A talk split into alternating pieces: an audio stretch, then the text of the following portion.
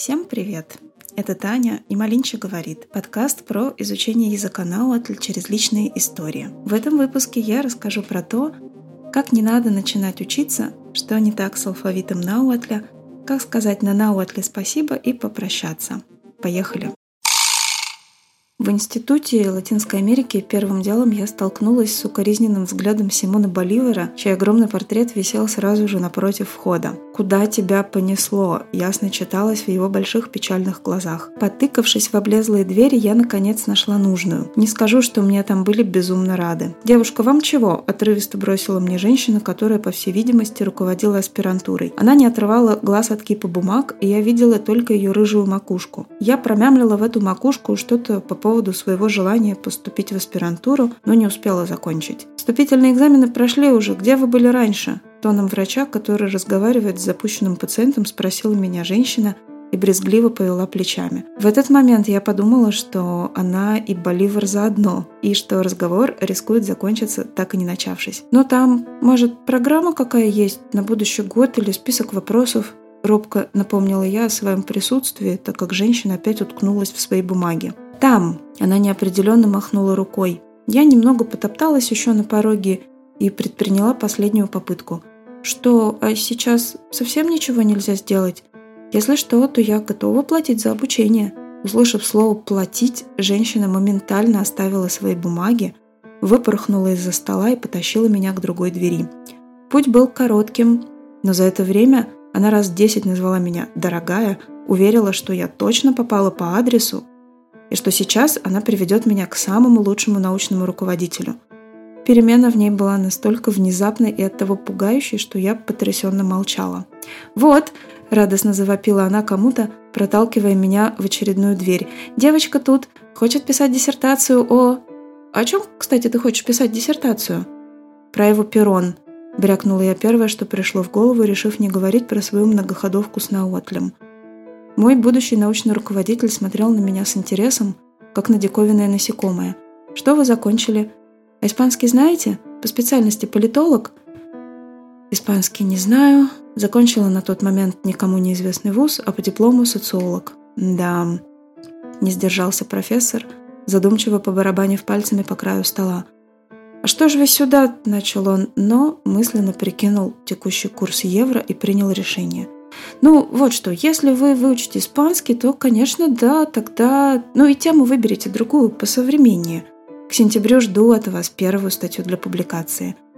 Вновь пройдя мимо портрета Боливара, который на этот раз смотрел на меня с ужасом, я вывалилась в московское пекло. Итак, мне оставалось всего ничего. Хоть немного выучить испанский, отпрашиваться с работой при полном рабочем дне с ненормированным графиком, нормально выполнять свою работу и не умереть в процессе то время я работала по своей специальности, которую ненавидела, но работу свою очень ценила за то чувство свободы, которое дают первые хорошие заработанные деньги.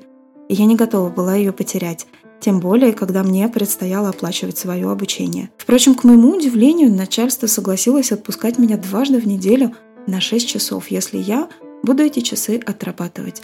Это была реальная привилегия, так как до меня всем, кто хотел посещать какие-то курсы английского вождения и отпрашиваться с работы хотя бы на час пораньше, неизменно отказывали. Осознав, что для изучения испанского у меня не осталось ни денег, ни времени, я зашла в антикварную лавку напротив библиотеки иностранной литературы и купила потрепанный самоучитель испанского начала 60-х годов. Его издали сразу после Кубинской революции, поэтому все тексты были про рабочих с фабрик и заводов, изучающих испанский, а слова товарища коммунист самыми часто повторяющимися. В общем, теперь мой график выглядел так. В обеденный перерыв я бежала в институт. Там на цокольном этаже был газетный архив, в котором хранились вырезки о каждой латиноамериканской стране 60-х годов до середины 2000-х. Мне предстояло просмотреть публикации о Венесуэле за 6 лет, и я честно приходила на час в день, еще по четвергам и вторникам на 6 часов. Брала пухлые папки и до отупения выбирала в них англоязычные публикации, чтобы хоть что-то понять – Потом я бежала опять на работу и домой приходила часам к 10 вечера. Выслушав мамины тирады про синий чулок, я садилась переводить тексты типа «Сеньор Лопес – инженер» или «Ты завтракаешь, а мы идем на фабрику». На следующий день все повторялось. Месяца через два такой жизни я стала спать везде, где только можно. В метро пару раз уехала в депо, На работе дважды отправила в типографию один и тот же тираж, а потом мучительно соображала, что мне со всем этим делать, когда все отпечатанное привезли в офис. От недосыпа у меня тряслись руки, и в институте во время очередного бдения над газетными вырезками я опрокинула на них банку Кока-Колы и чуть не довела до инфаркта строгого работника архива. Только испанский меня более-менее радовал. От инженеров фабрик, заводов и построения коммунизма я перешла к весьма осмысленным фразам и даже иногда обсуждала кино и песни с будущим мужем, с которым, впрочем, тоже скоро поссорилась. Он в порыве откровенности признался мне, что уменьшительное от его первого имени Хисус будет Чучо, и он его ненавидит. Я откровенность не оценила и, не сдержав себя, заржала как лошадь. Я долго потом извинялась, но было поздно. Итак, на работе косяки, с учебой провал, свадьба под вопросом, а я уже выгорела. И я не понимала, для чего это все. Стало очевидно, что я не вывожу, и надо было чем-то жертвовать. Современный науатль – это не единый язык, а несколько, если быть точнее, 30 его вариантов. И хоть они происходят от классического наутля, на котором говорили в XVI веке, сейчас эти варианты сильно различаются между собой. Вариант наутля, на котором говорят в штате Геррера, и вариант наутля, на котором говорят в штате Веракрус, это почти как два разных языка. Написание наутля тоже разнится от варианта к варианту. И это основная и огромная проблема, особенно для тех, кто изучает этот язык самостоятельно. Разные варианты, разные буквы и да, разный алфавит.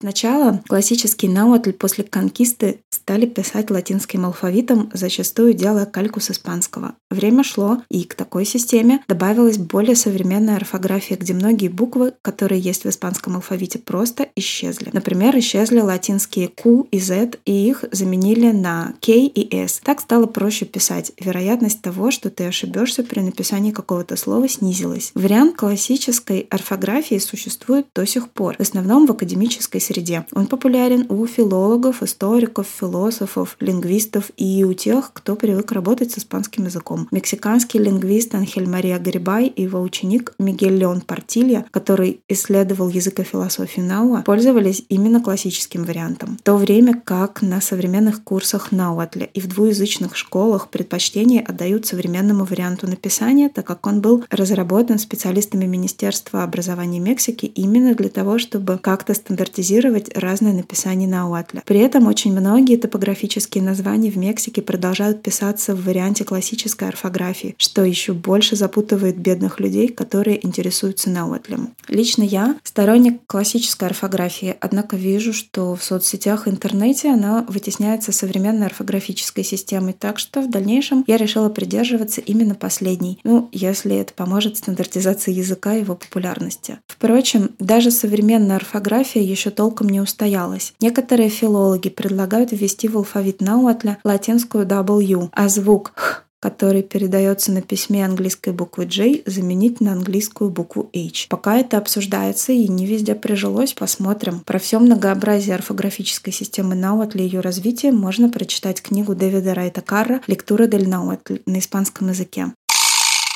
И наш словарик на сегодня. Классо камати. Спасибо. Ишкичка моцла. До завтра. Пожалуй, на сегодня это все. Подписывайтесь на мой телеграм-канал и инстаграм, чтобы не пропустить полезные материалы. Присылайте обратную связь по электронной почте. Все ссылки вы найдете в описании подкаста. Оставляйте свои комментарии в любых подкаст-приложениях и рассказывайте об этом подкасте друзьям. Классу Камати. Спасибо. И тоцикаты. Пока.